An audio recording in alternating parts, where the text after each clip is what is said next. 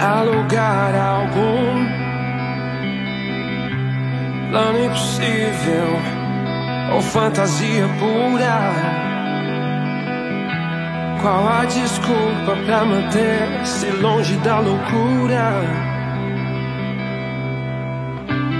Faz-me ouvir, faz-me sentir em seus olhos os seus medos. Confia em mim quando o mundo ruir. Amargo é o fim da sensação de fim.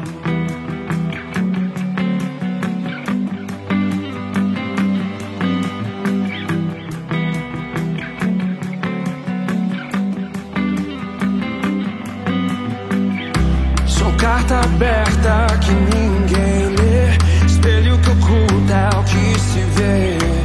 Apenas coisas bobas do coração. Inatingível ao olhar e ao toque da mão.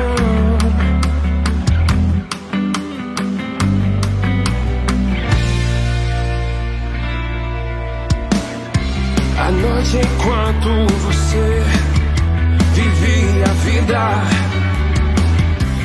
com as amigas, colecionando mentiras. Uma lágrima escondia a agonia no outro extremo da cidade vazia. Faz-me ouvir, faz-me sentir em seus olhos os seus medos. Confia em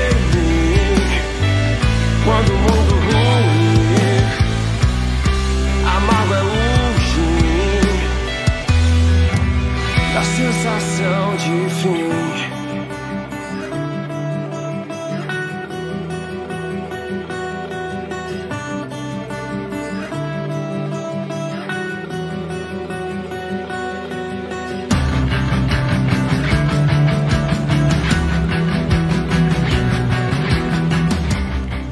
Atenção para o top de 3 segundos. Vem aí mais um campeão de audiência.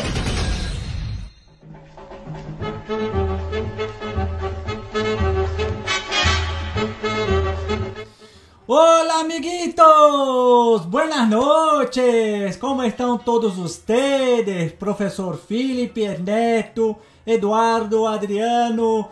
Hola, hola, una vez más el mejor programa de deporte de la internet.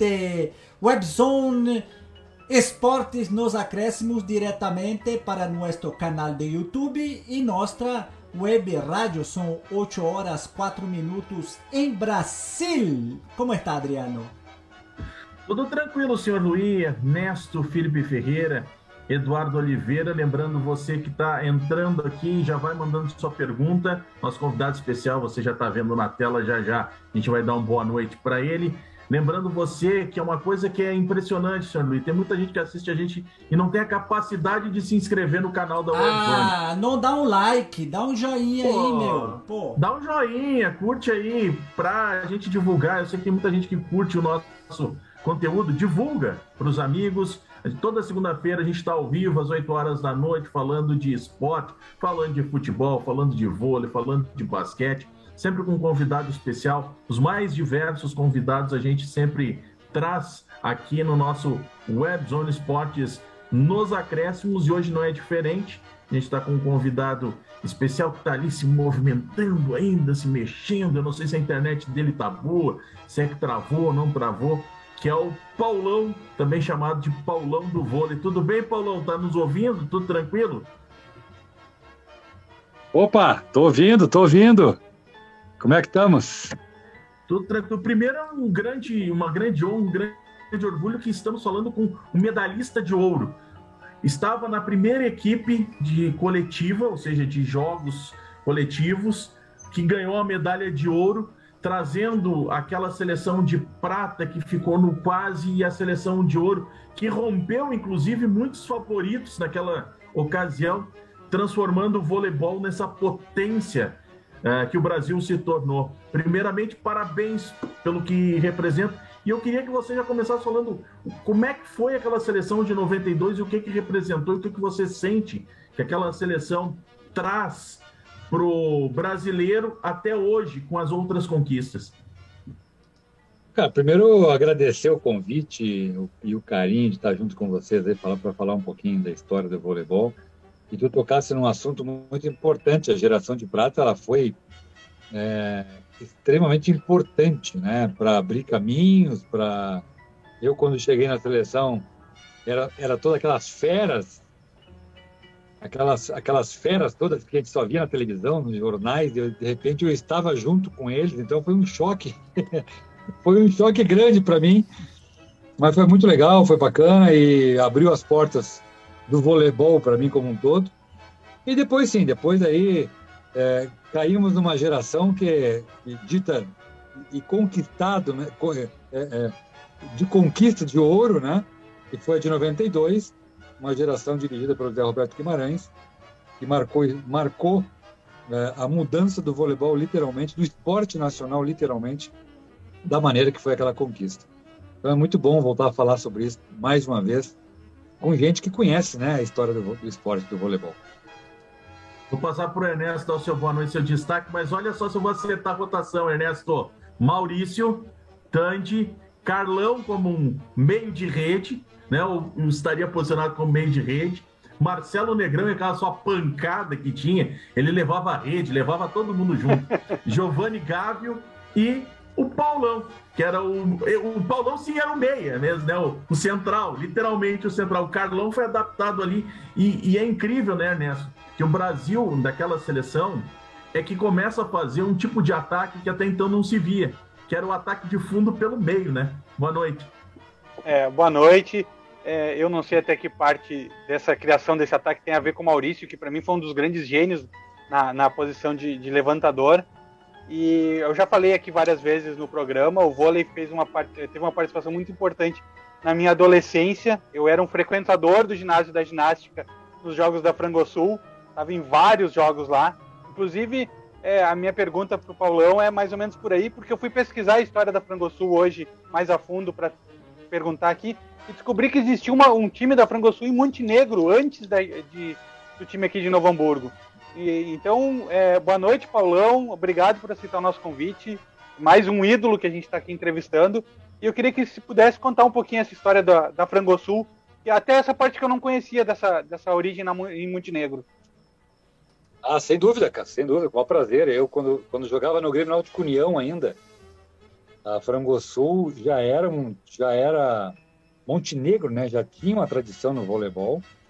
As brigas, as brigas as, as, as, os adversários do União, Sojipa, Novo Hamburgo, é, cara, ir jogar em Montenegro era, era um terror. É, já ia com medo, porque, cara, a torcida era forte, sempre tinha time enjoado. E aí, de repente, um apaixonado lá, né, a família Valauer, resolveram fazer a equipe de voleibol e começou lá em Montenegro, né? Então, é, eu, eu, eu, quando joguei na Frangosul, joguei, joguei em Porto Alegre e joguei em Novo Hamburgo. Não tive o prazer de jogar em Montenegro. Mas a tradição de Montenegro sempre foi muito forte. Grandes times, rivalidades históricas, né? E depois, sim, depois ela foi mais para próxima, ficou mais civilizada, ficou mais perto da capital, aquela coisa toda, ah, mas nós fazíamos nosso barulho também, nós não era santinho também. Não, não, em Novo Hamburgo, Novo Hamburgo era, pô, era, era pegado. O ginásio lá fervia, cara. O voleibol era uma paixão, né, cara? Pô, era sensacional, muito legal, muito legal. Felipe Ferreira, nosso professor, skatista, surfista, também é jogador de vôlei, Felipe, boa noite. Boa noite, Adriano, boa noite a todos, especialmente ao Paulo. Obrigado por ter aceitado o nosso convite aqui, Paulão. É, não, Adriano, vôlei, é, fiquei faltando essa habilidade aí. Talvez na próxima venha melhor. É, pô, bacana demais a gente estar tá aqui com um dos caras que começou essa pedra filosofal lapidar, e servir de referência para todas essas gerações que vieram depois. Paulo, a minha pergunta é, é, na verdade, a gente tem essa curiosidade, nós que acompanhamos o vôlei, de tentar entender o seguinte: essa transição, essas mudanças que o vôlei teve no final dos anos 90, começo dos anos 2000, questão das regras que mudaram, questão de quem tinha vantagem, quem não tinha.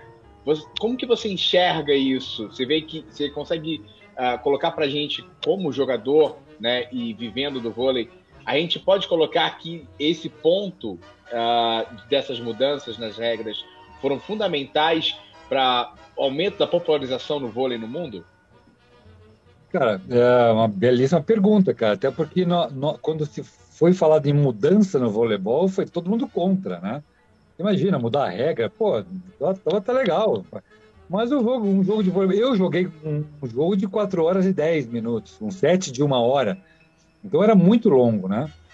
E a parte física era muito dolorida. Você tinha que treinar muito, né? Porque o comparativo é o seguinte, para o pessoal que entende e está nos acompanhando. Uh, você tem que treinar mais, né? Do que é uma carga de um jogo, para você aguentar bem aquele jogo lá, porque pô, é sempre pegado. Imagina você jogar contra Cuba, contra a Rússia, contra a Itália, contra a Argentina. É tudo jogo de cinco sets. E era jogo de quatro horas. E aí o voleibol começou a popularizar, começou a ter vitória, tudo. A televisão chamou a galera e falou o seguinte: ó, não dá para transmitir dessa maneira. Ou vocês aprimoram, deixam o voleibol mais rápido, mais plástico, né? E aí, então, o pessoal sentou na mesa e começaram a discutir de que maneira a gente poderia deixar isso, né? E eu acho que foi um grande, uma grande evolução para o voleibol, né? O, antigamente, o meu pai, que acompanhava o voleibol, ele não entendia por que, demorava tanto para fazer um ponto. Pai, a bola caía aqui, a bola caía lá, a bola caía ali, a bola caía lá, e aí daqui a pouquinho ponto. Pô, parei um pouquinho, vai meia hora que vocês estão jogando, agora você é um ponto, né? Então, a, com a mudança do, de cair a bola no chão é, é ponto para alguém. Então agora ficou mais fácil, mais entendível, né? É, ficou mais rápido. É, você tem que quando quando veio os sets é, tipo tie break, que é onde, onde você faz o ponto direto, o pessoal diz, ah, perdeu a graça. Agora qualquer um joga voleibol, é, qualquer um joga. Bem pelo contrário, antigamente qualquer um jogava voleibol, né? Agora você não pode errar tanto quanto errava antes, porque o teu erro vai, vai favorecer o teu adversário. Então você tem que aprimorar tecnicamente, aprimorar fisicamente, taticamente, né? A evolução que foi, foi, foi dito aqui, né, das bolas rápidas que o Brasil chegou em Barcelona fazendo bolas rápidas, né, com o Carlão, que era meio ponta saída, só não levantava, mas o Carlão um jogador universal. né? Marcelo Negrão, que era um oposto, batendo bola de tempo atrás, chute na frente, né? bola de fundo pelo meio, que não existia, de repente o Marcelo, bola rápida, né? É, claro que o Maurício foi importante, mas o Zé Roberto foi muito feliz. E vou te dizer mais: essa, essa geração, essa geração, ela teve um dedo, uma mão e um coração muito grande do Bebeto de Freitas. O Bebeto, em 90, no Mundial de 90 no Brasil, ele armou esse time. Esse time foi armado em 90. Né? É, claro que aí o Zé, o Zé Roberto ele teve algumas dicas ali, mas voltando ali, quando eu estava falando da, da, regra, foi fundamental a mudança. Foi fundamental a mudança porque, porque senão nós, nós, nós íamos continuar perdendo muito é, os jogos ao vivo, né? Porque tu podia começar ao meio-dia e acabar às quatro. Cara, ninguém aguenta ficar quatro horas na televisão torcendo. Tu perde o, até a vontade de torcer. Então, eu acho que o voleibol evoluiu muito com a regra nova, com as táticas, com a velocidade, com, a, com o colorido da bola, é, agora, ainda mais agora com as redes sociais, que está crescendo cada vez mais ainda, né? E continua sendo um esporte muito vitorioso. E isso é o que atrai a juventude, né? Você continuar ganhando. O voleibol não parou de ganhar. Tivemos uma, uma, um, um, um contratempo na Olimpíada de Tóquio, que perdemos um pouquinho, né? Uh, uh, mas a gente já já está voltando aí para as cabeças, para subir o pódio novamente. Antes de eu passar para o Edu e para o senhor Luiz, só aproveitando essa linha de tática de jogo que vocês estavam falando com relação à a, a, a, quebra da vantagem dos pontos, e aí você ainda brincou assim: ah, é, antigamente qualquer um jogava, hoje nem tanto. Só que o vôlei era. O vôlei se tornou, eu acho, um esporte ainda mais democrático. Quando criou. Se tornou mais competitivo, Adriano. Não, o, o a, é, sim, o líbero, mas a, eu acho que a mudança de regra tornou o vôlei mais competitivo. Antigamente, com a vantagem, né, com a vantagem, a gente meio que já sabia quem ia ganhar, assim, tinha que acontecer muita coisa errada para o time mais fraco ganhar. Hoje é, aproximou mais os times, eu acredito, a nova regra. Ah, isso sem dúvida, não tenho dúvida disso. E eu queria que o Paulão agregasse aí sobre o líbero, porque você começou a colocar baixinho, teoricamente, né? Mas que você poderia colocar baixinhos para fazer esse processo num, num, jogo que era só para quem era altinho. É, e a chegada do líbero, né? Até como exemplo dos do japoneses, que tem uma técnica apuradíssima de defesa, de volume de jogo, isso começou a dar uma plástica bacana e, dizer, quanto mais a bola tiver no ar, melhor. Como é que a gente faz isso? Se a estatura está crescendo, eu com meu 2 metros e um estava baixinho já. Estatura crescendo, estatura crescendo, né? Falei um pouquinho, vamos, vamos fazer volume. Como é que vamos fazer volume? Montar um especialista. E aí então foi criado esse, esse, esse local, esse lugar do, do Líbero, que foi uma, uma grande sacada, uma grande sacada. É, eu acho que bem em breve agora a rede vai começar a subir, porque está muito, tá muito baixa essa rede já, que os caras estão dando muita pancada, cara. Não tem como você. Não, cara, tá muito forte, cara, tá muito forte. Eu acho que ou murchar a bola, diminuir a velocidade da bola, ou levantar a rede, cara.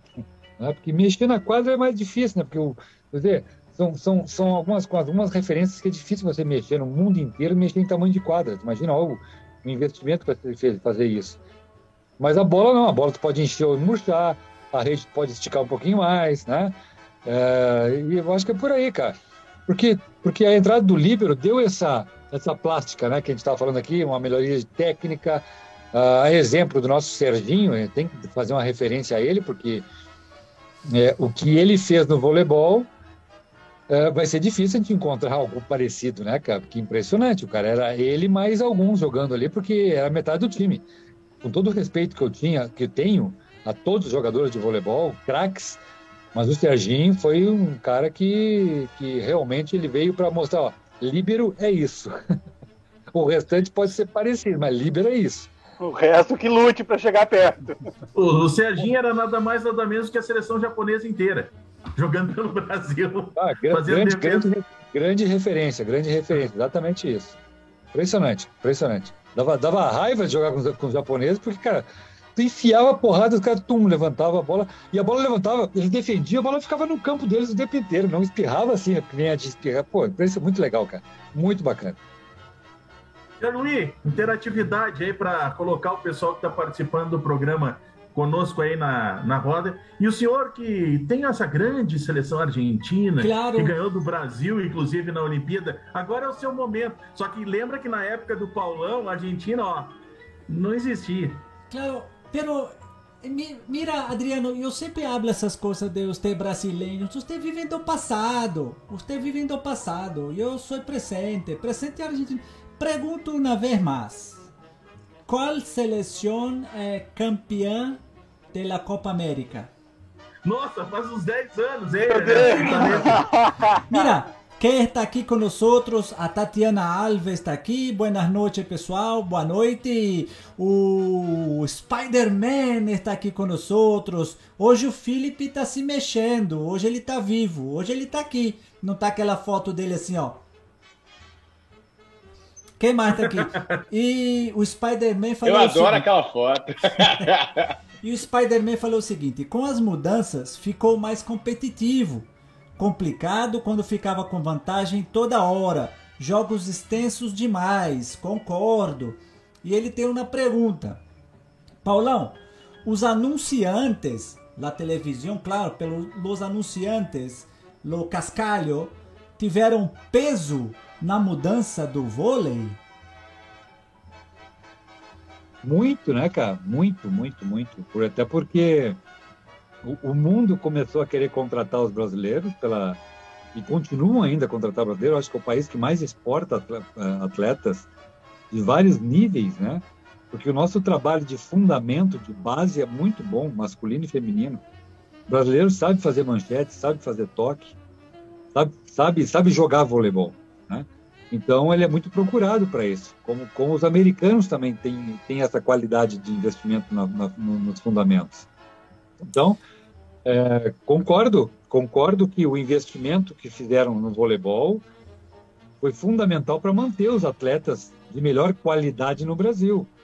De vez em quando aparece os malucos lá que aparece, um monte de grana para sair para fora do país, mas na maioria deles hoje o Brasil é, tem bons salários. É, infelizmente a nossa a no, nosso equilíbrio financeiro vem da política é, econômica e muitas vezes esses altos e baixos o, a, os patrocinadores não não querem investir tanto como nós deveríamos o esporte deveria receber, não só o voleibol, o esporte como um todo.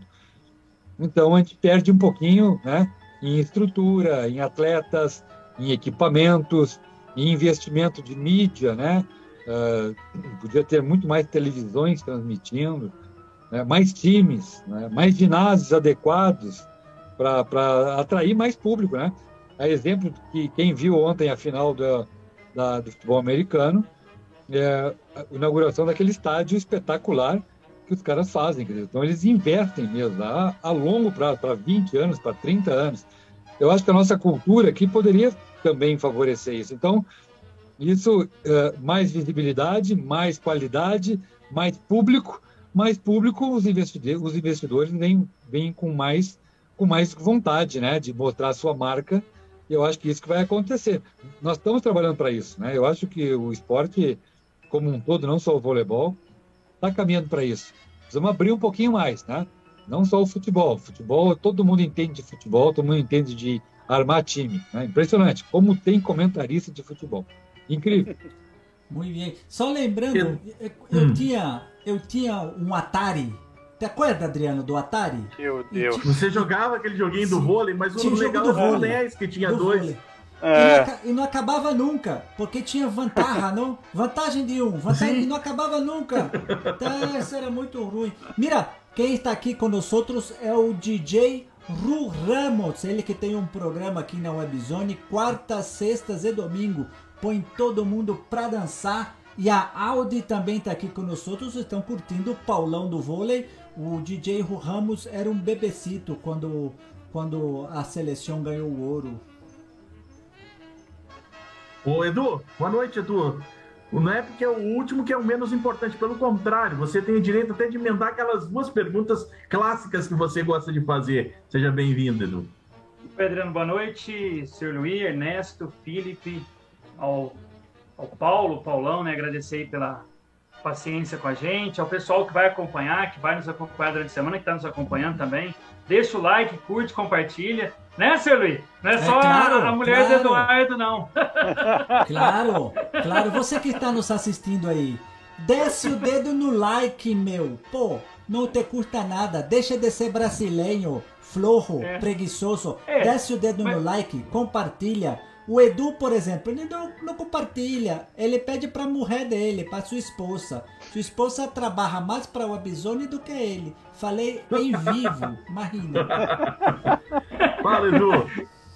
É, antes de eu fazer a pergunta do Paulão, tem um negócio, né? Ele falou que a Argentina, negócio quem ganhou a última Copa América, tinha que perguntar quem foi a seleção que saiu correndo aqui do Brasil. Mas isso é para outro programa. Paulão, obrigado mais uma vez pela sua, pela sua, pela sua presença. Eu vou fazer duas perguntas relacionadas ao, ao esporte de uma maneira geral. Eu vi alguns sites aqui que antes do vôlei você esteve no handball. Confirma essa informação? Sim, eu era pivô de handball na escola, quando me convidaram para ser o sétimo jogador, porque não tinha reserva o time de vôlei, me convidaram para ir num, num campeonato de voleibol e eu, eu aceitei. Duas perguntas, uma relacionada ao momento que a gente está passando, né, a pandemia. Como é que está sendo essa volta para você no vôlei e o que, que representou o esporte da sua vida? Porque pesquisas realizadas durante esse tempo da pandemia, a população está mais em casa, né? Não, tá, não tem feito tanto exercício. E o que, que o esporte pode fazer nesse momento tão difícil que a, essa geração está passando? Mais uma vez, muito obrigado e uma boa noite. Cara, a pandemia realmente ela, né, ela chacoalhou todo mundo, né, cara? Não teve esporte, empresa, escola, o mundo, né? Uh, e a gente está se adequando ainda. Essas, essas Omicron da vida aí, a gente está se adaptando ainda, se adequando sobre isso. No início, no início, a gente passou um susto grande, inclusive, eu com meus filhos. Meus dois filhos jogam voleibol também. O Pedro joga na Espanha e a Pietra joga na Polônia. A Pietra estava, na, a Pietra estava no Egito jogando e não conseguiu voltar. Teve que ficar lá de quarentena até o Itamaraty mandar um avião para lá para trazê-los, né? É, junto com mais outros brasileiros. Quando eles chegaram aqui em Floripa, nós tivemos que alugar uma casa para deixá-los lá de quarentena, porque o medo era muito grande. E isso foi com várias famílias daqui, onde quando, quando começou a aliviar um pouquinho, eu, eu, eu dava aula, inclusive, para a galera na areia da praia aqui, de um em cada lado na areia, na, na quadra de vôlei. A bola não passava um para o outro, todo mundo tinha medo de que podia passar no suor, podia passar não sei o quê, então cada um tinha uma bola, acabava a bola, acabava o jogo com luva, com álcool, cara, uma doideira, assim, máscara, quase botando capacete também, impressionante. Então o medo era geral, dizer, então atrapalhou muito, muito, muito, muito, muito. Mas aos poucos a gente foi, né, o brasileiro, o, o, nós, nós, o ser humano, os cientistas foram adequando, foram buscando as vacinas, foram buscando tudo esse esse aparato que historicamente sempre se o ser humano entra nos buracos e consegue sair também. O esporte não foi diferente, cara. Então agora uh, eu estava brincando com você no início aqui que hoje a gente esperava 16, 17 alunos numa turma, apareceram 30 né? e os pais todos lá querendo conversar comigo agora. Eu falei, cara, eu tenho uma entrevista, não dá, agora não vai dar para conversar, entendeu? Eu tive que sair correndo, me atrasei muito.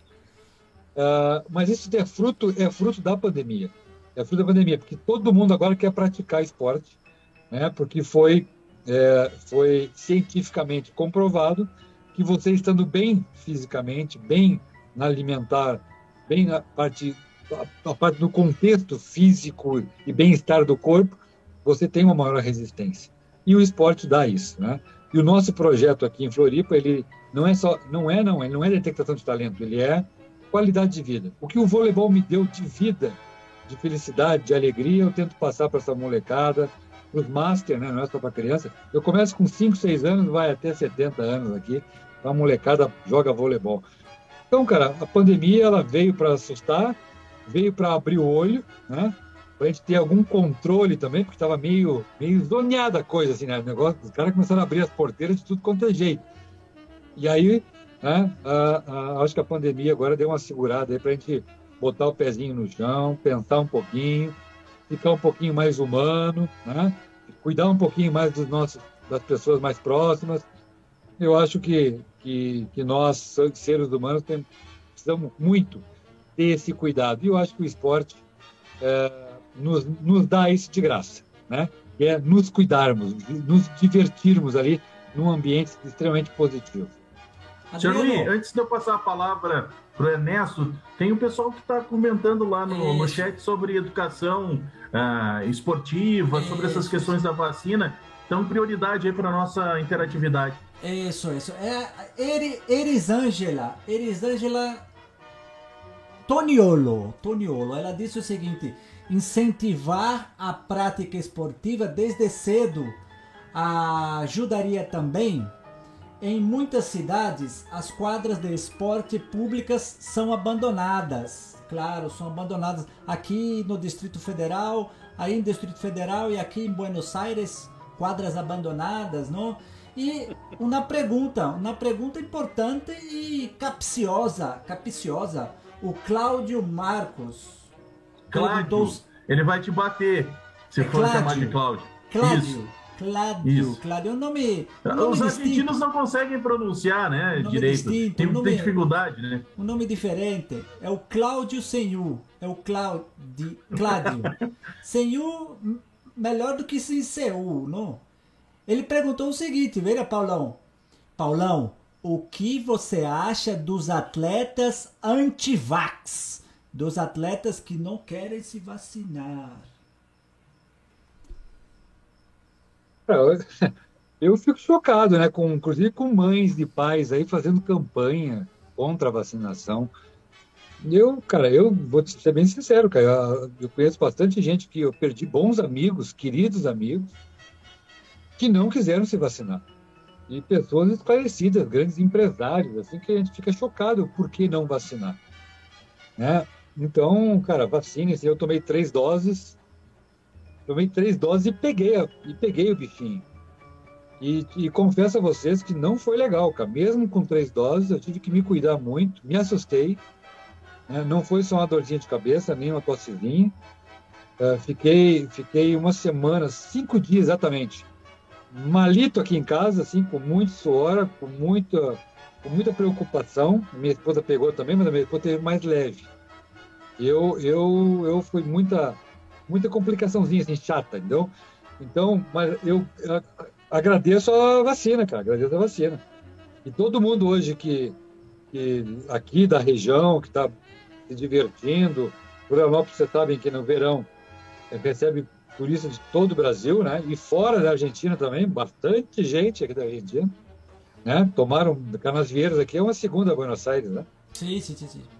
Então, e todo mundo, cara, é, é, inclusive teve aqui uma discussão grande semana passada que muitos não estavam usando máscara, argentinos. E só podia então... ser, só podia ser argentino, tá explicado. Não, e aí então entraram, entraram nas mídias aqui para divulgar um pouquinho mais para continuar usando as máscaras, né? Porque é uma proteção a mais. Então, todo esse processo, todo esse, esse eh, eh, podendo se vacinar, procure a vacina, procure os cuidados, continuar, vamos continuar botando um alquinho na mão, a máscara, usando a máscara. Nos nossos treinamentos aqui, todo mundo de máscara, não tem ninguém treinando sem máscara, então é o cuidado, cara. Tem que ter esse cuidado porque o bichinho não é mole não, cara. Tem que ter cuidado. É verdade. As argentinos, os argentinos hum. vão para Canavieiras Aí ficam, aí você vê um grupinho na praia olhando para as olas, né? Para as ondas. Aí eles ficam assim, ó, que rico, que rico, que rico. Só sabem falar isso os argentinos. Nunca vi. Olhando para onde, senhor? Para las olas. Deixa ele, deixa ele no sonho argentino dele, deixa é, ele. Ele não conhece nem Mar del Plata, tá querendo falar de canasieira. Não sabe que é ola. La ola. É. Jesus, tá cada dia pior esse espanhol aí, cara. Não é você, não. É. Olha aí, que baixaria, vai, que baixaria. Vai, Ernesto, tua pergunta, Ernesto. É, Paulo, a gente falou agora há pouco da seleção de, de 92, que ela meio que revolucionou o vôlei. E realmente, por várias décadas, a seleção brasileira foi o, de mais moderno, vamos dizer assim, que a gente tinha de vôlei, jogava um vôlei diferente. E as outras seleções chegaram, né, mais ou menos. Hoje a gente vê a França muito forte, a Rússia muito forte, todas jogando mais ou menos no mesmo estilo. Algumas características, cada uma diferenciada, mas mais ou menos no mesmo estilo. Qual seria a próxima evolução do vôlei? É, o que, que, o que, que a gente pode achar de diferente? É talvez a seleção brasileira se voltar um pouco mais para essa questão de, de, defesa, como foi comentado do Japão, do escadinha, ou vai ser assim na força e vambora e vamos ver quem, quem consegue ser mais rápido e mais forte? Cara, existe uma discussão. Eu tive o ano passado o prazer de ser convidado pela Adriana Biar, da Confederação de Voleibol, que é a nossa CEO hoje, para ser um dos coordenadores, né, junto com a Fofão, o coordenador das seleções masculina, eu e a Fofão do feminino. E a gente estava discutindo com alguns técnicos e alguns estudiosos essa questão de, do brasileiro se preocupar com a estatura. Historicamente, nós não precisamos nos preocupar com essa estatura, porque acho que o que? Tandy, Tandy, Tandy, Dante, uh, jogadores altos, que, que, claro que tem mais gente aí, mas nós, nós tivemos Renan, Montanaro, depois uh, vieram Giovanni, que de 1,95m, não era alto, mas pulava muito. Murilo, Giba. Cara, nós não temos Bernard, nós não temos tradição é, de grandes jogadores. Os centrais, sim, são mais altos, opostos são grandes, força. Mas o brasileiro tem muita técnica. Eu acho que nós vamos ter que resgatar isso um pouquinho mais. As categorias de base. Nós precisamos fortalecer isso novamente. Não ficar preocupado em pegar moleques de 16 anos com 2 metros e 10. Não. Vamos pegar moleques, claro que não muito baixinhos também, mas uma estatura média, de 1,95m para cima.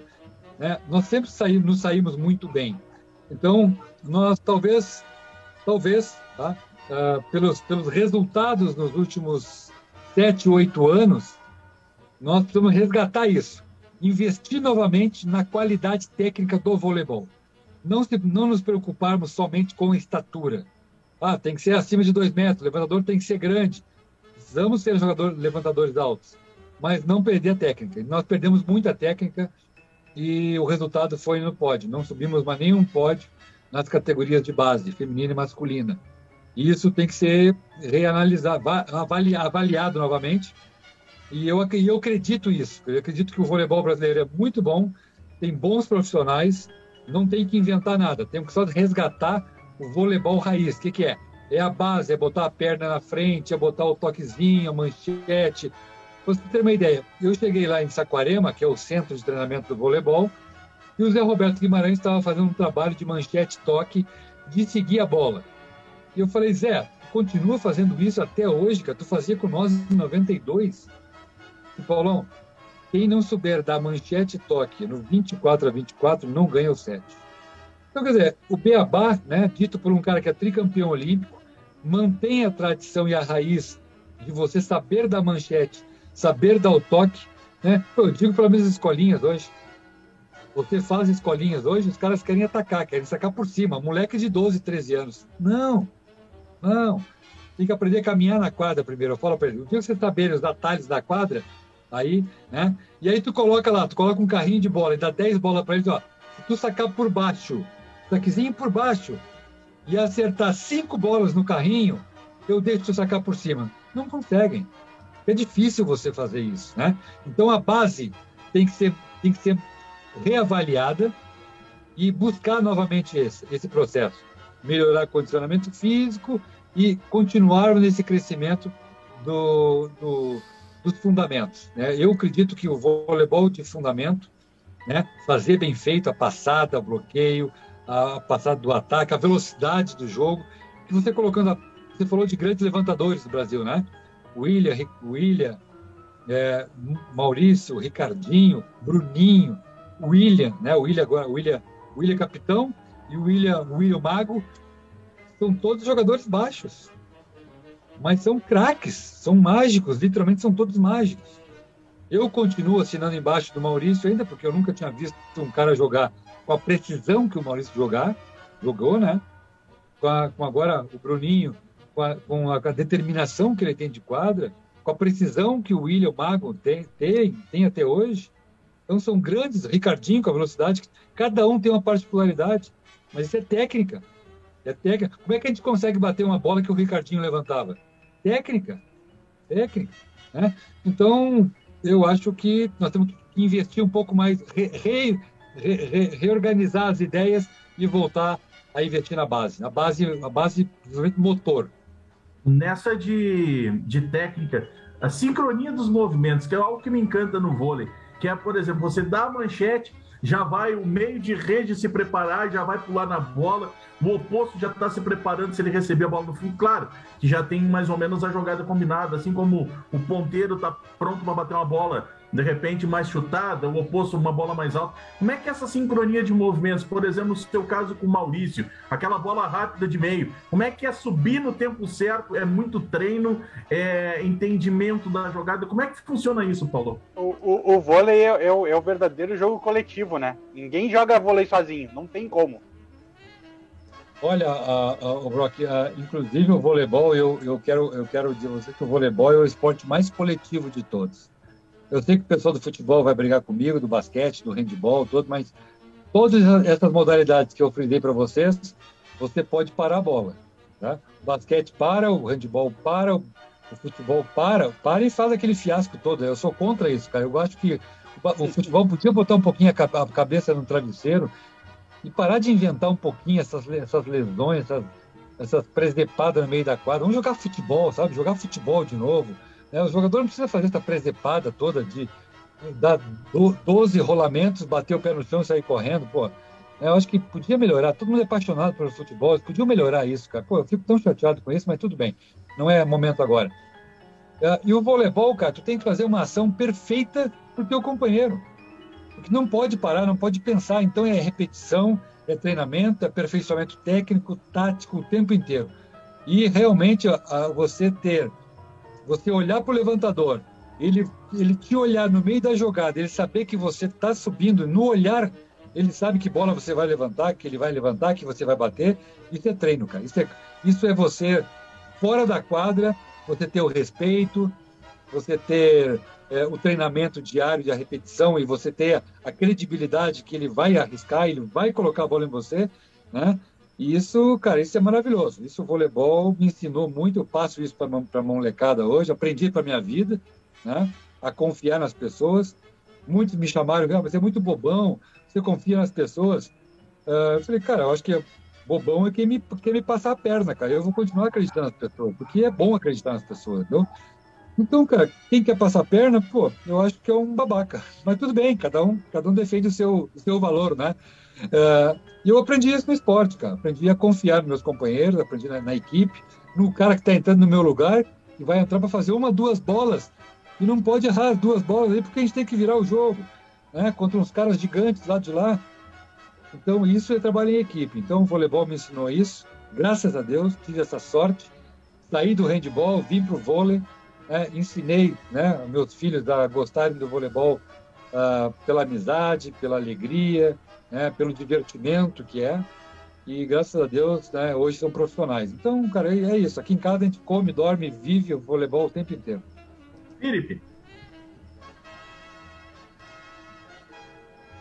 Cara, é, a minha pergunta, Paulão, é mais voltada agora para essa nova geração que a gente está tendo agora do vôlei. Né? Eu falo porque eu sou cruzeirense, eu acompanho muito uh, o Sada Cruzeiro e é interessante a gente ver uh, as influências, né? Tanto do voleibol italiano, quanto também da escola cubana. E eu queria que você falasse um pouquinho para a gente dessa ponte entre o passado, o presente e, quiçá, o futuro. Quais são as principais escolas que você tem hoje como referência no vôlei mundial? É, é, realmente o Cruzeiro hoje é uma referência mundial né, pelo investimento que fez, tem um grande empresário por trás. Né? Tem uma grande torcida por trás, que é o, que é o Cruzeiro, uma, uma referência. Mas digo, te digo que, que, o voleibol hoje tem a sua própria escola. Na época, o Bebeto Freitas, para mim, foi uma referência, tanto do.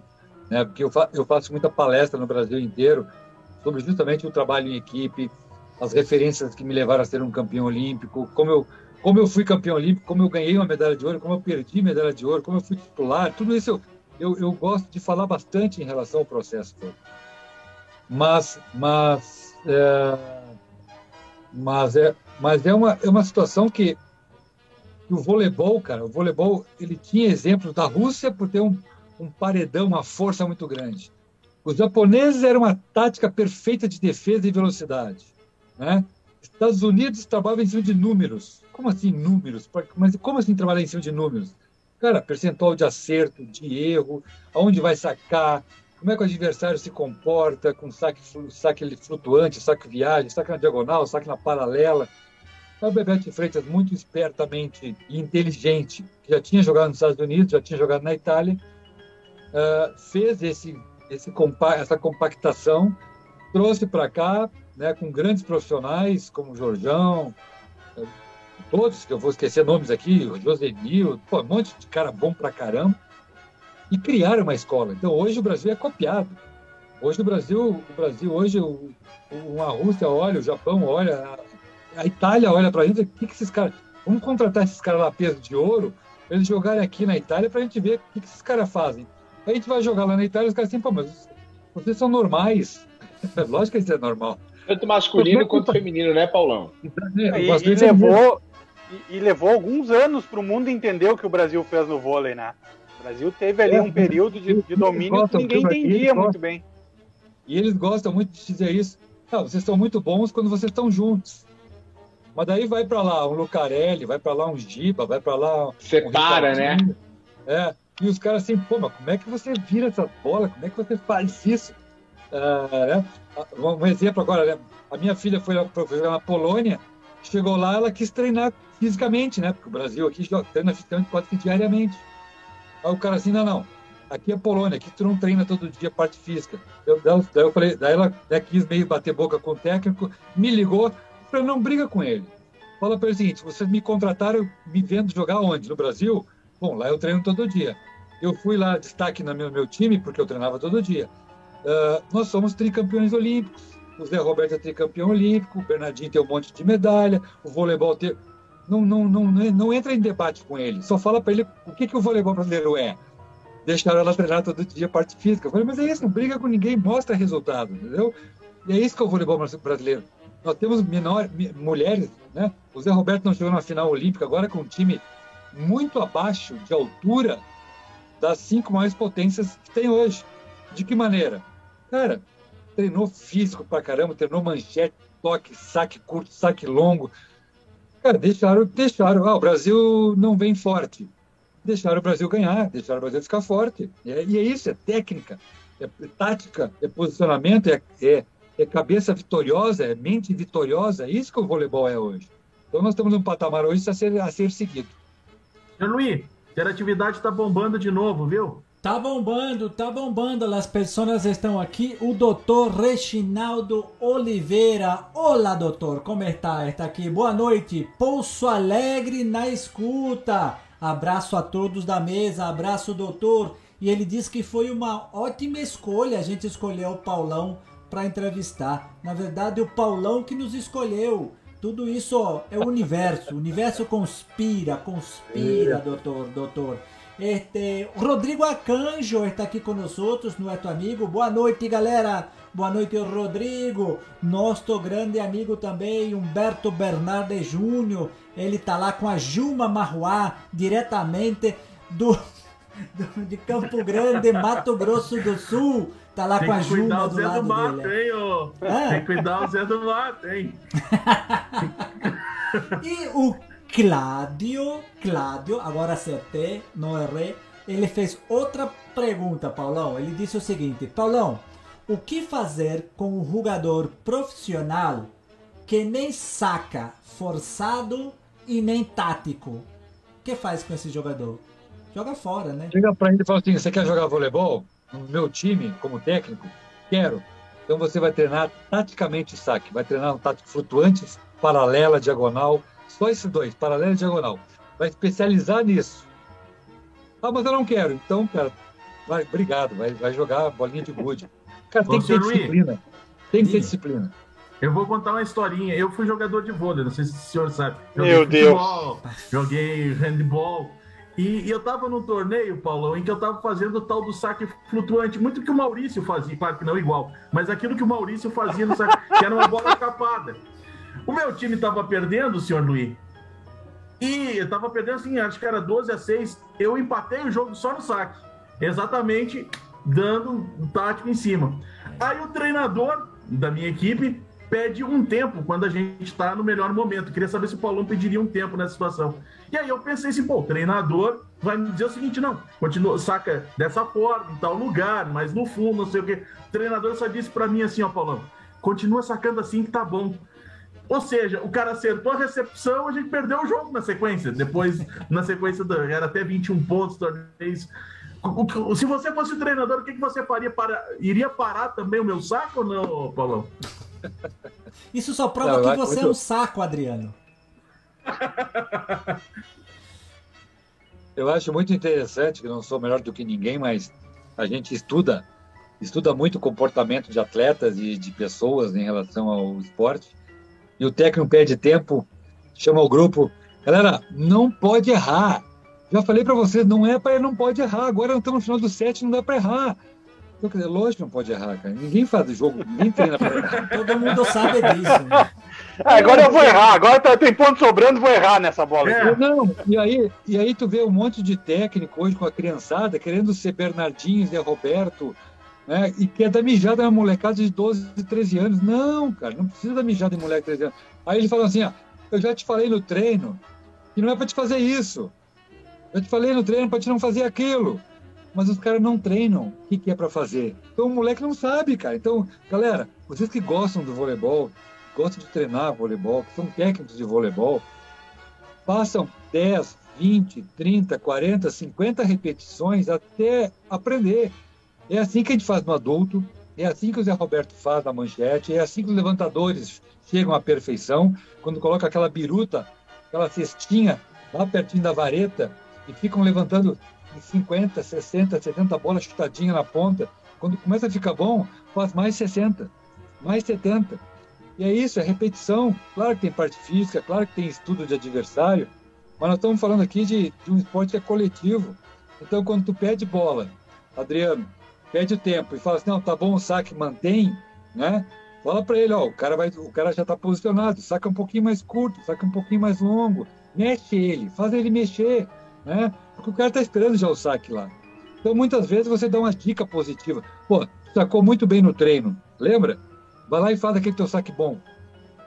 Não sei se, foi, se aconteceu isso, mas você passa uma coisa positiva pro cara, diz o seguinte, o teu saque é bom, vai lá e faz o teu saque bom que tu fez no treino. Ele vai lembrar das coisas boas do treino, não vai lembrar que ele errou, né? Errar todo mundo erra, normal, e faz parte do jogo, mas pediu tempo. Pô, já falei para você não errar, aí, cara, aí, ah, não vai... dá. Edu, Adriano, só, só, só para dizer, eu, eu, fiz aula na escolinha do Jardim Schmidt aqui em Novo Hamburgo, sabe o que, que ele mandou eu fazer? Voltar para arquibancada. o Jorginho, o Jorginho, o Jorginho é um grande hein? É bem do Jorginho isso, cara. Não, não, é brincadeira, não, brincadeira. Era, era, era na escola, enfim. Era, era mais pra, pra. Como o Paulão mesmo falou, era mais pra, pra difundir, difundir o vôlei, enfim.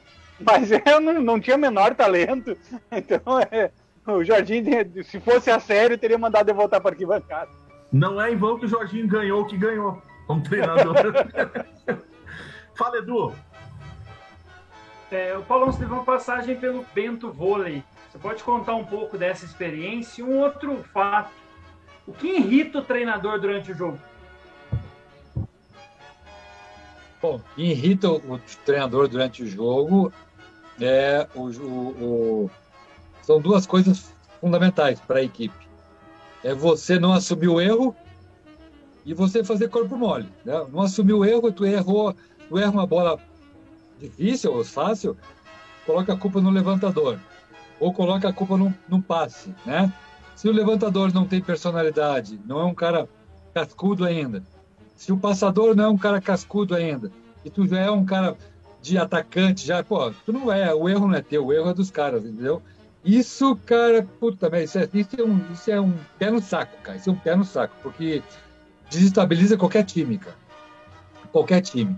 E a passagem, cara, pelo menos eu como técnico não gostava disso, né, cara? Uh, e como técnico, e como, e como técnico eu fui para Bento Gonçalves, uh, uma cidade belíssima, cara. Aprendi a tomar vinho lá, que demais, comer muito bem, inclusive. Lá o inverno lá é espetacular para você ter é, essa relação com as pessoas lá. Então, Bento Gonçalves, se tiver alguém lá nos ouvindo aí, pô, sensacional da cidade, tem o maior carinho, mas fiquei dois anos lá dirigindo o time.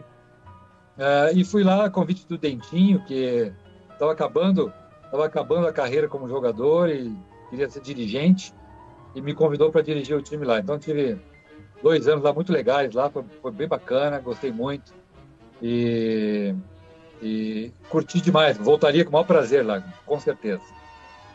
Rapaziada, estamos entrando nos acréscimos literalmente do programa, fazer aquela rodada final com o Paulão. Antes de começar com o Ernesto na rodada final, o senhor, o senhor Luiz tem o Ru Ramos lá participando também né, com perguntas. Se quiser, fique à vontade. Sim, sim. Nuestro DJ falou o seguinte, Paulão.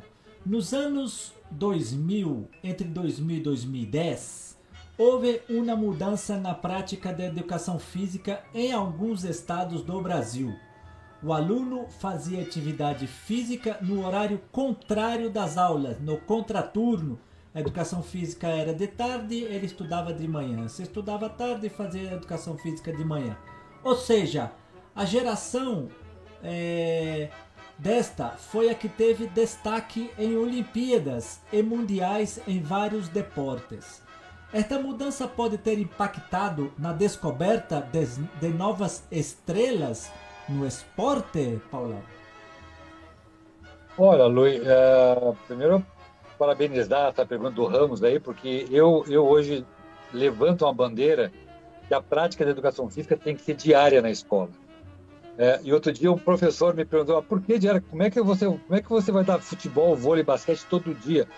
falei, professor, hoje a criança não brinca mais na rua. Então, se a gente não der trabalho motor, desenvolvimento motor de brincadeiras na sala de aula, um alongamento, uma brincadeira, Eu começo a trabalhar aqui, respondendo a pergunta do Ramos, com crianças de 5, 6, 7 anos. Cara, como é que você dá voleibol para criança de 5, 6, 7 anos? Eu não dou voleibol. Uh, a metade dessas crianças elas vêm para o nosso projeto, elas não sabem nem pular corda, nem dar cambalhota. São duas coisas básicas. Então, o que, que a gente faz na brincadeira? A gente joga uma bolinha de tênis para cima, quica com um cone, ele tenta pegar com o bracinho esticado o movimento da manchete, aquela bolinha que cai dentro do cone. Então, todo o trabalho que nós fazemos hoje é um trabalho motor. Eles estão se divertindo, brincando, dando cambalhota, com balão, com pulando corda. Pular corda, todo mundo quer pular corda. No final do, final do treino, todo mundo quer, quer pular corda. Começaram não sabendo, hoje querem dar, hoje, hoje querem dar dois pulinhos, querem dar giratória. Né? E isso trabalha equilíbrio, trabalha, a gente coloca é, mais dois, seis vezes seis, vai dando um monte de conta para eles pulando corda, raciocinando. Tudo isso preparando já para a molecada a partir dos 10 anos entrar na escolinha de voleibol. Né? Então, o que o Ramos está dizendo é justamente isso. Isso é um crime, essa mudança hoje de ser a educação física, ela ser é, não é obrigatória, ela é, ela pode, pode dar educação física, ou não pode dar educação física. Fica, fica aquela coisa é, que a escola não tem estrutura, não tem que comprar material esportivo, é caro, ninguém quer investir e aí não contrata nenhum professor de educação física. Né? Eu estou aqui hoje conversando com vocês porque um professor de educação física tirava dinheiro do bolso e pagava minha passagem e meu lanche. E isso continua até hoje. Né? Nós não temos uma política até hoje diferenciada. Quem não, quem não tem um clube que banca tudo isso, então o que o Ramos está dizendo, é, eu levanto essa bandeira e digo, precisamos da educação física diária na escola. Quem, eu acho que alguém falou no início depois de com 40 anos, 50 anos, vai no médico, o cara manda tu caminhar, fazer parte física. Você não tem cultura disso. E aí é um sofrimento para dar uma caminhada, sofrimento para fazer uma parte física. E isso, e isso que nós somos uma geração que ainda tivemos esporte na escola, né, Adriano? E praticamos é. esporte, não quer dizer que fizemos bem feito, mas é, exatamente. Exatamente. Saber praticar, saber jogar é uma coisa, agora praticar a gente ia lá. A gente ia a aula de vôlei, como eu falei que o Jardinho fiz, atletismo, eu tinha acesso a essas coisas tudo WhatsApp, na escola. O WhatsApp, WhatsApp era quando a mãe falava, quando o sol se põe, quero todo mundo em casa para tomar banho. Esse era o WhatsApp do sol. O sol se pondo, se não tivesse, cara, já tava de castigo. Era o, be... era o grito na janela, era o grito. É. Entra, menino! Entra, tá na hora do banho! Vem pra casa, guri! Vem pra casa, guri! É, mas é, é verdade. E hoje em dia, e aí, é, realmente, e eu, eu, eu já é minha vez de perguntar, Adriano, já tô me Já, já, já. já é, é, agradecer ao Paulão por ter aceito o nosso convite. É uma honra é, conversar com, contigo como eu falei, um ídolo para sempre do esporte, principalmente da nossa adolescência. Ainda mais para mim, que ia na arquibancada da, da Frangosul ver os jogos da Frangosul. Mas mantendo nesse assunto, até essa questão que tu falou do, do, do, das contas e tal, o esporte não é só praticar esporte, né? Ele desenvolve muito mais pro, pro, pro principalmente na infância, para o adulto, para o futuro adulto, né? Ele, ele pode aprender muito com o esporte e, o, e a gente não tendo esporte mais nas escolas, ou tendo opcional, a gente está perdendo muito isso. Eu, eu vou adulto, além, né? Ernesto. Disciplina. O esporte é. dá disciplina. Só que o que, que às vezes a gente vê os nossos novos exemplos que tem até disciplina para treinar, mas não tem disciplina chamada educação. Então, o esporte, quando ele é bem trabalhado, pelo menos da forma que eu, que eu posso ver, ele traz a disciplina, a organização e educação, respeito. E o respeito, respeito, é, é isso que eu ia, respeito ao adversário e ao companheiro de equipe, né? O Paulão pudesse falar mais um pouco sobre isso, que eu acho um assunto super interessante. É, e a gente trabalha muito isso, cara. Eu, eu, gosto disso.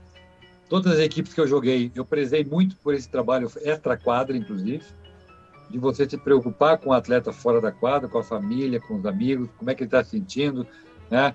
Cada um vem de uma maneira diferente de criação, cara. E você bota eles numa equipe com um técnico maluco lá, vai fazer isso, fazer aquilo, fazer aquele outro, cara.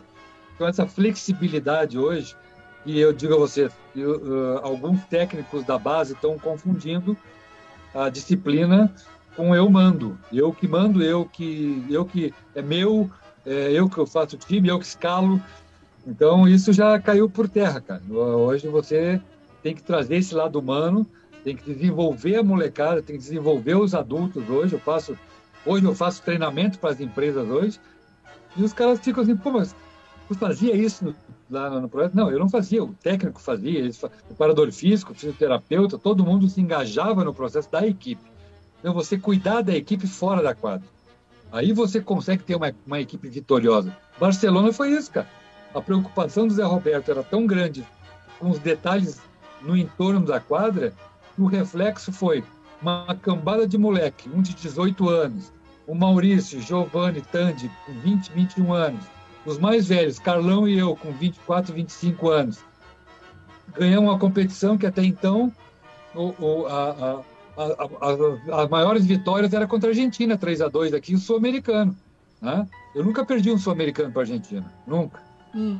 Fazer o quê? Responde, senhor Luiz. Hum. Não vou falar nada. Não.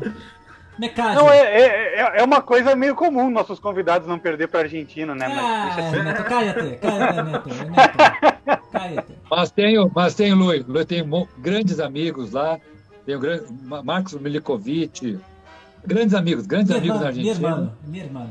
Não jogava é. nada, hein? Não jogava nada, hein? Muito, muito, muito. Esse era craque.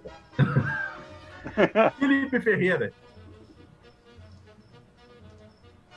É, queria que o Paulo falasse para a gente um pouquinho, assim, de, pegando todo esse espectro que nós temos do, do vôlei e colocando, sempre tem essa questão, né? Futebol, e aí parece que no Brasil oscila, né? Uma época foi o tênis, ah, chegamos a ter também o futebol, mas o vôlei sempre também esteve ali num, num patamar muito acima.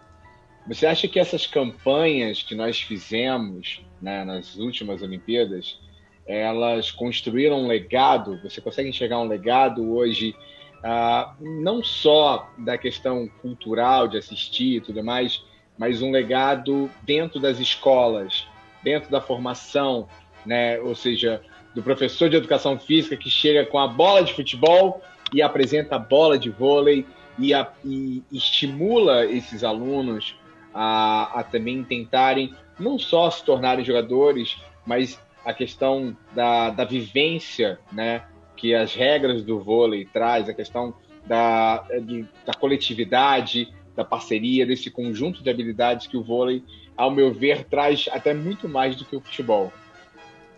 É, concordo contigo. Sim, sim, eu, eu, eu já, já colho isso hoje do que foi a geração prata ou a geração ouro. Então, ela, ela veio para ficar de uma maneira muito forte. Depois veio, vieram várias conquistas pós 92. E sim, hoje já é tema de empresas, né, estudarem, empresas que têm 5, 6, 7 mil funcionários, estudarem é, uh, e dividirem toda a sua empresa e trazerem profissionais do voleibol e dizer o seguinte, o que, que, que foi feito na, nessa história do voleibol que a gente pode fazer na nossa empresa? E eu faço parte disso. Então, eu gosto muito de pegar uma empresa hoje que tem dificuldade com seus diretores, com as vaidades, né, com o achismo de ser o melhor do mundo, e você vem com, a, com o discurso e com a vivência que nós tivemos. Uh, e muitas vezes os, os, os CEOs lá batem palmas assim depois, né? Porque é exatamente isso, cara. Ou você baixa e se mantém no, no padrão equipe, ou você não tem essa de você, eu sou melhor, eu sou, tenho mais dinheiro, eu tenho um carro melhor, eu moro. Isso aí, com certeza a equipe não vai ganhar. Ela pode ter um crescimento, mas ganhar e quando cai, cara, uh, normalmente quando cai, cai esse diretor, cai esse profissional que se acha mais que os outros. Então, isso vem da história do voleibol. O voleibol veio para implantar para as outras modalidades, não só estatisticamente falando, mas culturalmente, como você falou. É esse legado hoje, para a minha vida principalmente. Né? Os meus filhos vieram desse, desse legado, a minha família quase toda é, veio desse legado, porque é, cultuou esse processo de como ganhar com uma equipe simples que era Barcelona. Como é que a gente ganhou Barcelona? Então, o time não tinha nada demais, cara. Mas pegou junto, rezou junto, treinou junto, usava o mesmo uniforme. E foi, foi, foi o que aconteceu, cara. Medalha de ouro é, inédita no Brasil, na América Latina. Um time, até hoje, né? Eu disse, é uma pesquisa dos últimos 100 anos aí. A melhor seleção de todas foi a nossa de 92. Isso foi pesquisa. Isso é, foi, não, não, não sou eu que estou falando, né? É, e, o vôlei, e, e, o vôlei se tornou o, o, talvez o esporte mais vencedor do Brasil, né? A gente levar em consideração Sim. todas as competições. Tal, e, em Olimpíadas eu acho que perde medalhas para o judô, porque o judô é individual, enfim. Mas é com certeza um, do, um dos esportes mais vencedores do Brasil é o vôlei. E sempre chega, né? Eu acho que isso é o fundamental. Olha só, olha só. Aquele foco, senhor Luiz. Ei, olha aí. Medalha de ouro. Que bom. Eu, eu, fui, eu fui na rua, viu? Ver você passar com o carro de bombeiro para mostrar essa medalha, que muito nos orgulhou. Lá, os molequinhos de 10 anos de idade, né, né? 11, ah, 12 anos. A che... a, a, Adriano, a chegada em Gravataí foi feriado, cara. Foi feriado, cara. Gravataí de carro de bombeiro. Eu, eu assisti em Cachoeirinha, no caminho que passou A gente está fazendo... A gente está fazendo já uma coleção já, né, cara? Nós temos a do Gustavo... Né, tem as duas do Gustavo, 2004, 2008, né? Ouro e prata, e agora a gente está indo para 92. Nosso álbum de figurinha já vai fechando, hein, galera? Tá ficando massa. Edu. Paulo, mais uma vez, obrigado aí pela sua atenção, pela sua paciência conosco nesse praticamente uma hora aí de programa. É, você teve uma passagem pelo Ministério do Esporte e o Felipe citou o Cruzeiro, né? O Sada Cruzeiro, que é uma empresa. Na sua avaliação, a gente tem que jogar a responsabilidade só para a parte governamental ou as empresas também têm um papel importante na evolução não só do vôlei, como de outras modalidades esportivas do país? Mais uma vez, obrigado para você, viu, Paulo? Eduardo, eu vou te responder. Eu, eu sou gaúcho, saí do Rio Grande do Sul, inclusive, porque uma dessas, dessas crises políticas que os caras inventam de tirar a lei de incentivo. Então, eu acho que o governo ele não tem que estar o tempo inteiro só ele investindo no processo. Mas as ferramentas que ele pode criar para as empresas investirem mais, isso sim ele pode fazer. O Rio Grande do Sul, na época, há uns cinco anos atrás, tiveram a capacidade de tirar a lei de incentivo, porque estavam com dívida. Então, quer dizer, não dá para entender um processo que, que é uma, uma, uma cultura que o esporte traz, que a gente estava discutindo aqui, disciplina, qualidade de vida. Desculpa. Todo esse processo que o esporte nos traz, uh, vem um governo e diz o seguinte: não, isso não é o governo, né? Isso é uma cabecinha lá, tem umas cabecinhas lá. Não, eu vou tirar a lei de incentivo porque o esporte não precisa muito. Então, eu acho que o governo, como um todo, federal, estadual, municipal, ele não tem que estar investindo no esporte o tempo inteiro. Eu acho que na parte educativa, sim. Mas na parte de rendimento, ele pode criar ferramentas. E as leis de incentivo hoje com os impostos, ou o próprio dinheiro direto de investimento, né? as empresas que investissem no esporte como um todo, elas poderiam ter alguma, alguma é, é, diferenciação, né? como a lei de incentivo, né? um percentual que é bem pequenininho, do esporte é 1%, né? e mesmo assim ajuda barbaramente o nosso crescimento. Então eu vejo desse lado. E a passagem no Ministério do Esporte, nós chegamos lá, eu e o Lázaro Grael, não era ministério ainda, era, uma, era o INDESP, Instituto do Desenvolvimento do Esporte, e nós conseguimos, então, mostrar lá para os políticos a importância que era né, e que é o esporte como um, um, ministério. Né? Infelizmente, novamente, foi rebaixado a uma secretaria. Vamos brigar novamente que, que se crie um ministério e tenha as suas políticas de desenvolvimento para o nosso esporte. Do educativo, a alta performance, e aí com, com, a, com a, em todos os segmentos, né? de idades, de e físicos, e deficientes, e não deficientes, e não tem cor, não tem jeito, a bandeira é uma só. Senhor Luiz. É, ou, não, Adriano, só. E, e, e, os políticos muitas vezes eh, esquecem o quanto o esporte movimenta a cidade. Eu sempre vou citar. A, a, minha, a minha adolescência foi dentro da ginástica, foi indo ver os jogos da Frangosul. E o que movimentava a cidade economicamente, culturalmente, aquele time de vôlei que muitas pessoas podiam pensar que é só um timezinho de vôlei. Mas ficou marcado na história, ou até hoje a cidade lembra, a cidade sente falta de ter aquela equipe de vôlei. Imagina em Santa Cruz do Sul, Novo Hamburgo ainda é perto de Porto Alegre, se a gente for pensar. Santa Cruz com o Corinthians. É, com a equipe de basquete, ou tantas outras, a gente pode falar interior de São Paulo, né, com equipes fortes que tem, ou que nem agora tem o basquete cearense levando para o Nordeste, outras equipes de vôlei, né, Ernesto? É, não, exatamente. E, e isso é, é, acredito eu, e sou experiência viva, tem uma influência muito grande na sociedade. E eu, eu, continuo, eu sempre digo que eu acho que os esportes olímpicos têm muito espaço para crescer nas cidades do interior. Acho que as capitais têm um mercado maior, daí o futebol domina, enfim. Mas eu acho que nas cidades de médio para pequeno porte tem um espaço muito grande para o esporte olímpico, vôlei, basquete, é, atletismo. Até o Isaquias Queiroz, se eu não me engano, ele vai treinar numa cidadezinha no interior, não sei onde é que é lá, porque eles acharam um, um lago que é equivalente às raias olímpicas. Então eu acho assim, devia se investir mais no esporte olímpico na cidade de médio para pequeno porte. Sei que se o Paulão gostaria de falar alguma coisa sobre isso. Não, eu, eu, eu gosto, eu gosto de falar o seguinte. Eu moro numa cidade hoje que é Florianópolis, e você, se quiser trazer um evento esportivo para Florianópolis, você não traz. Não tem, não tem um ginásio acima de mil pessoas. A capital do estado de Santa Catarina, né, que investe no esporte, não tem uma arena para receber jogos internacionais, nacionais, né? E se tu pegar, se tu pegar num contexto Brasil, dizer o seguinte, quantas arenas, ginásios você tem climatizado com ar condicionado? Tu vai encher uma mão, talvez consiga encher uma mão, talvez, talvez, porque passou a Olimpíada e Pan-Americana no Rio de Janeiro. Quero ver no Brasil inteiro como um todo.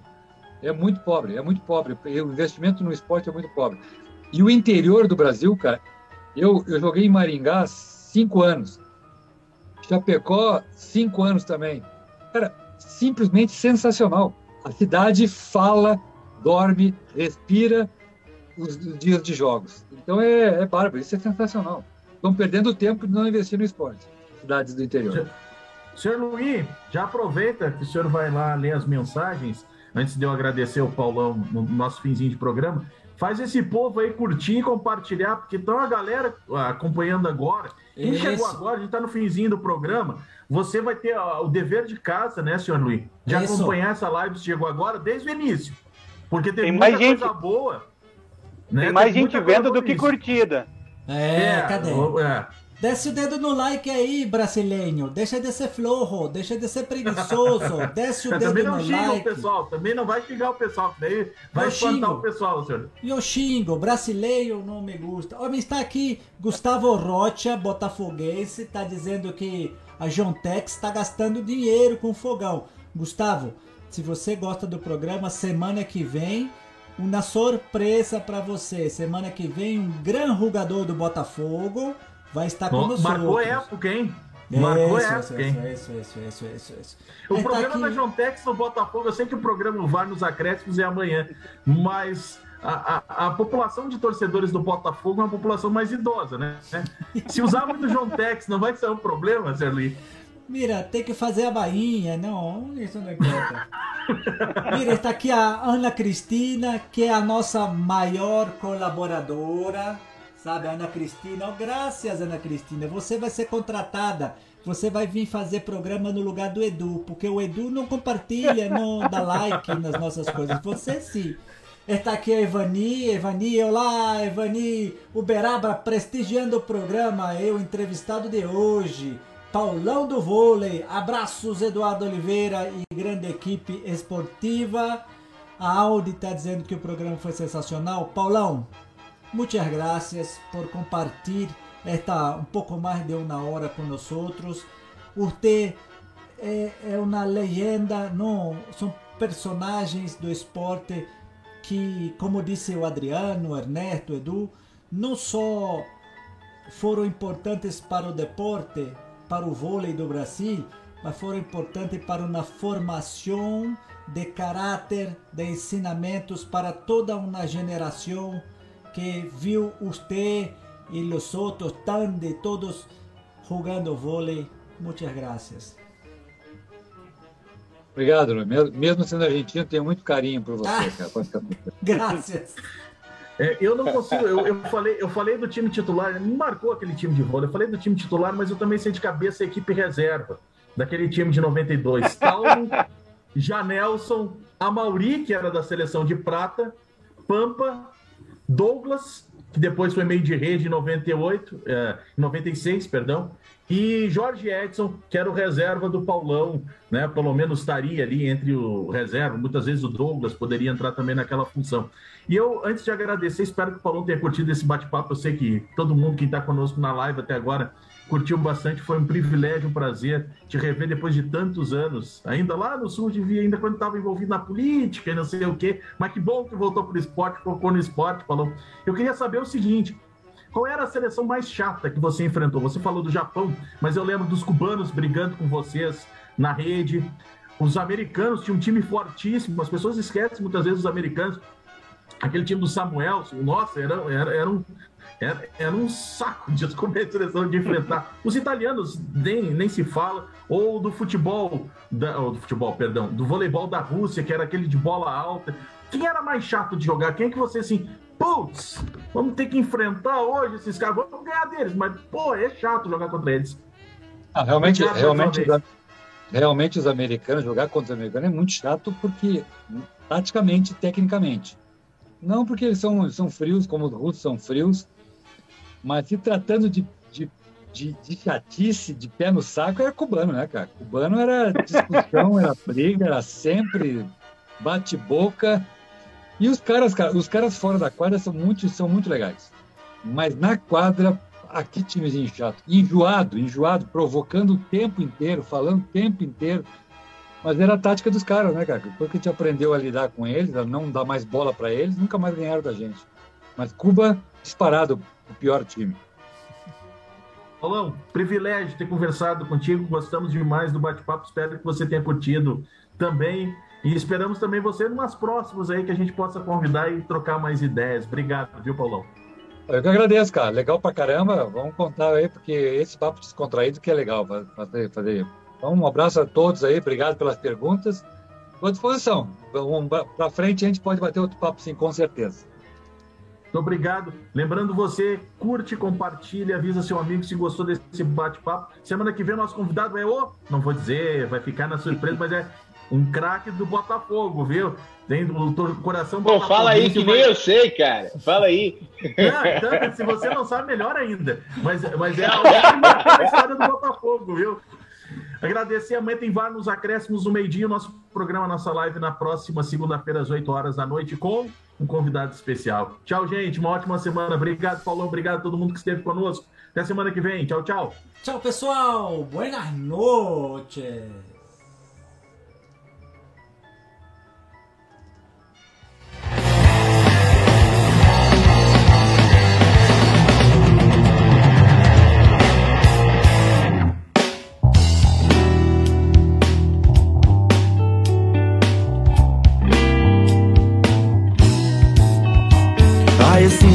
Sem sentido, o indício de um mundo caído, um querer que vira vício. Pensamento. Pensou em rádio web? Pensou em web. Rádio.